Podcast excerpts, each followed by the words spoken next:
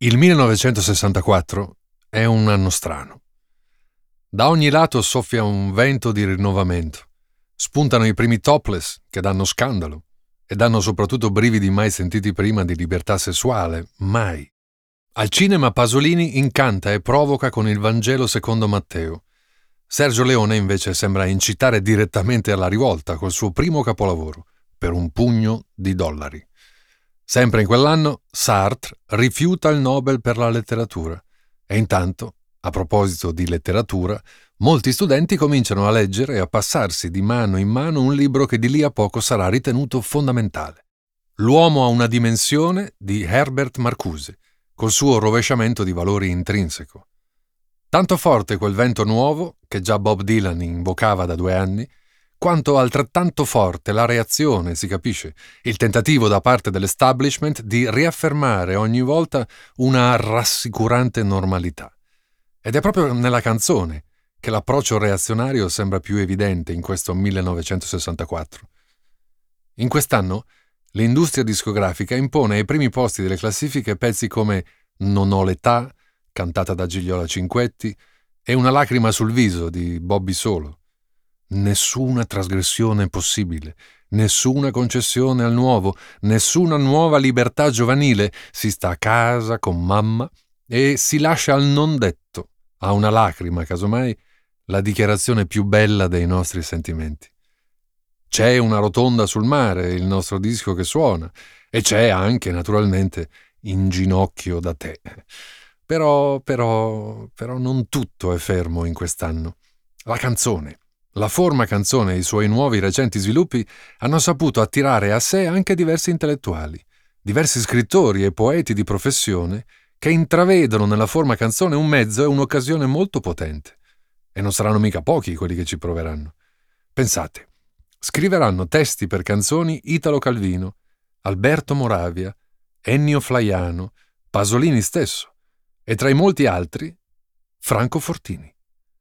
Fortini, il più austero dei nostri intellettuali. Lui ci crede veramente al potere della canzone e assieme al grande compositore Fiorenzo Carpi firma un gioiello di valore assoluto che proprio nel 1964 Enzo Iannacci porta, col suo personalissimo stile stralunato, a un discreto successo. Il brano si chiama Quella cosa in Lombardia e quella cosa è proprio l'atto sessuale, è proprio il fare l'amore. Ed eccoci a una vera e propria rivoluzione. Non solo e non tanto perché l'allusione non è nemmeno tale, non si allude alla cosa, la si chiama e la si canta per nome, ma soprattutto perché ad avere questo coraggio, questa dolcissima sfrontatezza, non è mica un uomo, un maschio. No, è una ragazza. Eh sì, è una ragazza a dirlo.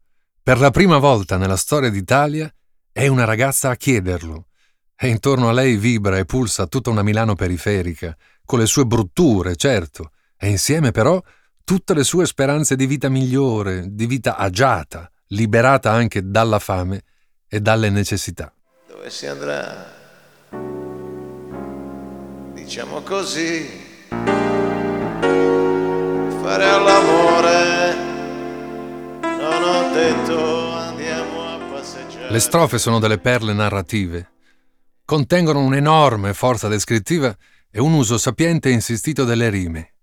Va ascoltata, riascoltata tutta, studiata pezzo per pezzo, elemento per elemento, a partire da quella musica magistrale, naturalmente, come sempre accade quando a comporre Fiorenzo Carpi. Va detto che la canzone era già stata cantata quattro anni prima da Laura Betti, altra artista pazzesca, ma è proprio lo spirito istrionico e malinconico di Enzo Iannacci, Oltre ovviamente al coraggio di calarsi anche dentro a un personaggio femminile, è proprio Iannacci che riesce a dare a questo brano le caratteristiche definitive del classico. Dovremmo considerarlo un grande classico, in direzione contraria a dove si voleva andasse il gusto popolare, e non solo in quel preciso momento storico. E poi c'è lui, Faber, che torna con più coraggio e con esiti decisamente superiori sul tema della guerra, o meglio di un esplicito rifiuto della guerra e soprattutto della sua insensatezza. Il brano, naturalmente, si chiama La guerra di Piero.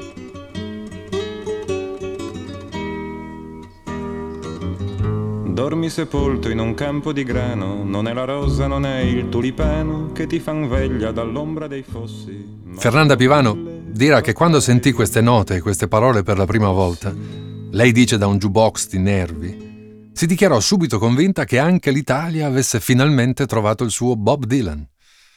La guerra di Piero è il risultato di un mix di tanti elementi cari all'autore De André. Oltre al suo antimilitarismo militante, ci sono echi dei racconti che il suo amato zio gli fece della guerra vista in faccia, dei campi di concentramento e di tanto, troppo orrore connesso alla guerra. Per scrivere il testo Fabrizio De Andrea attinge invece direttamente da Rimbaud, da quella celebre poesia intitolata L'addormentato nella valle, e anche da una poesia di Italo Calvino, poesia peraltro già musicata da Sergio Liberovici, là dove parla dei pesci portati in braccio dalla corrente. Il risultato però è eccellente, eh? con tutti i crismi dell'originalità, sia chiaro. Il successo, la popolarità di questa canzone è cresciuta costantemente negli anni, a tal punto che ormai da tempo è inserita nelle antologie scolastiche di letteratura, nei libri di testo degli studenti di tutta Italia. E De André scherzando diceva che era un modo per far detestare il pezzo ai ragazzi, già dalla giovane età. Vedesti un uomo in fondo alla valle che aveva il tuo stesso identico umore ma la divisa di un altro colore. Come a dire, molto semplicemente, fratelli siamo, tutti, e tutti ad ogni latitudine proviamo gli stessi identici sentimenti. Ma quale nemico? Quale odio? Verso chi poi? Che cosa assurda, che cosa ignobile ammazzarsi a vicenda. Dormi sepolto in un campo di grano, non è la rosa, non è il tulipano che ti fan veglia dall'ombra dei fossi, ma sono mille papaveri rossi. Nel 64 esce anche Il male oscuro, romanzo capitale di Giuseppe Berto. Esce e vince nel giro di una settimana il premio Viareggio e il premio Campiello. E vende, vende tantissimo. Milioni di italiani si riconoscono nella sofferenza psichica del protagonista e nello stile di Giuseppe Berto, affidato con coraggio a una sorta di stream of consciousness, un flusso di coscienza che inchioda il lettore. Un lettore che scopre d'essere contemporaneo di un nuovo Italo Svevo. Non glielo perdoneranno quel grande successo a Giuseppe Berto. Ma lo spirito, lo spirito del cambiamento soffia in tutto il mondo ed è proprio con questo spirito che ci affacciamo già un po' frastornati all'anno 1965. Qui Sergio Endrigo azzecca subito un buon successo con il brano Mani Bucate, grazie al fatto di avere la grande RCA adesso a promuovere i suoi dischi e anche grazie al fatto che il pezzo è colonna sonora portante nel film Io la conoscevo bene con una giovane e ammaliante Stefania Sandrelli nel ruolo di protagonista. Mani bucate suona come un invito ad andarci piano con tutta questa libertà di cui tutti parlano, col nostro volere volare di fiore in fiore nell'amore. E il pezzo lì per lì sembra mettere d'accordo tutti, rivoluzionari e reazionari. Merito anche certo del garbo, della formalità rigorosa di un Endrigo sempre grande melodista e sempre col cuore aperto, direi, spalancato. Di questa canzone esiste anche un video televisivo molto particolare. È un duetto per due chitarre con Giorgio Gaber, amico della prima ora della prima casa discografica. È un duetto quasi bellissimo, quasi riuscito. Sono generosi entrambi. Si vede che si vogliono bene, che vogliono l'uno il bene dell'altro, insomma.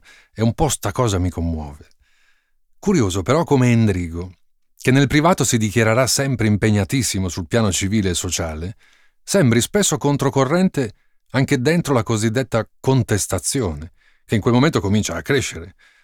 Enrico sembra spesso un anticonformista anche rispetto e di contro agli anticonformisti. E non è mica una critica la mia, anzi. E comunque, da io che amo solo te a mani bucate, il percorso è netto. E il suo cantare ogni volta di un equilibrio assoluto, ammaliante. Il 1965 è l'anno delle prime minigonne. L'anno in cui Patti Pravo sconvolge tutti, a cominciare dai maschietti, con la sua carica sensuale esplicita, esibendosi scatenata e per l'appunto molto poco vestita sul palco di un locale passato alla storia, il Piper, a Roma.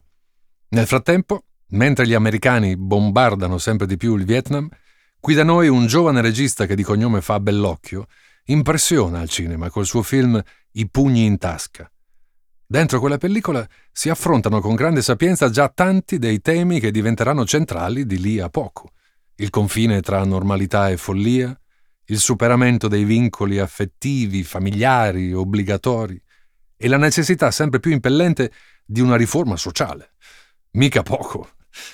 Intanto, Morandi canta Non son degno di te, Jimmy Fontana Il mondo non si è fermato mai un momento, Pino Donaggio va al numero uno con Io che non vivo più di un'ora senza te, Mina fa ballare e innamorare con È l'uomo per me, fatto apposta per me, che ha il merito di contenere anche quella bellissima variazione, quella sospensione ritmica in cui Mina canta sorniona, ma ciò che amo in lui è il ragazzo che nasconde in sé. Però, però, se quest'anno deve essere ricordato per una sola canzone, beh, allora il 1965 deve essere ricordato come l'anno di una canzone che è e resterà sempre veramente gigante. E sto parlando di Vedrai, vedrai. Va detto che è proprio in quell'anno che nasce un nuovo programma radiofonico in Italia, un programma che molto conterà d'ora in avanti. È un nuovo spazio dedicato alla canzone non più tradizionale, uno spazio chiamato Bandiera Gialla. E i due conduttori, Renzo Arbore e Gianni Boncompagni, ci credono. Lo programmano questo pezzo malinconico, lo fanno sentire, vedrai, vedrai. E chi non abbia messo un lucchetto al cuore deve a quel punto, deve riconoscere una volta per tutte la grandezza del primo dei nostri cantautori, Luigi Tenco. Quando la sera me ne torno a casa, non ho neanche voglia di parlare. Tu non guardarmi con quella tenerezza. Poco cambia in fondo sapere che la canzone è dedicata alla madre e non a una compagna di vita del cantautore. L'effetto è da brividi, sempre e comunque, anche a distanza di 55 anni. Se ci pensi, è incredibile come lui riesca a rappresentare insieme, nello stesso momento, disperazione e speranza, illusione e delusione, forza morale e scoramento. Insomma, immensa fragilità. E c'è qualcosa di più universale di questo? di questa tremenda ambivalenza? Così pienamente umano Luigi Tenco, così rigoroso e così romantico, il bel tenebroso. La canzone vive a partire da un'armonia perfetta e anche piuttosto ricercata per i canoni della canzonetta. E il fatto che così tante volte sia stata poi ripresa anche da cantanti e gruppi jazz è solo la conferma che già a livello compositivo Tenco ci sapeva fare e come. Ma vedrai che cambierà magari l'anno prossimo, magari già nel 66.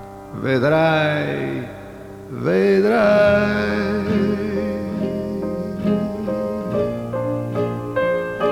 Vedrai che.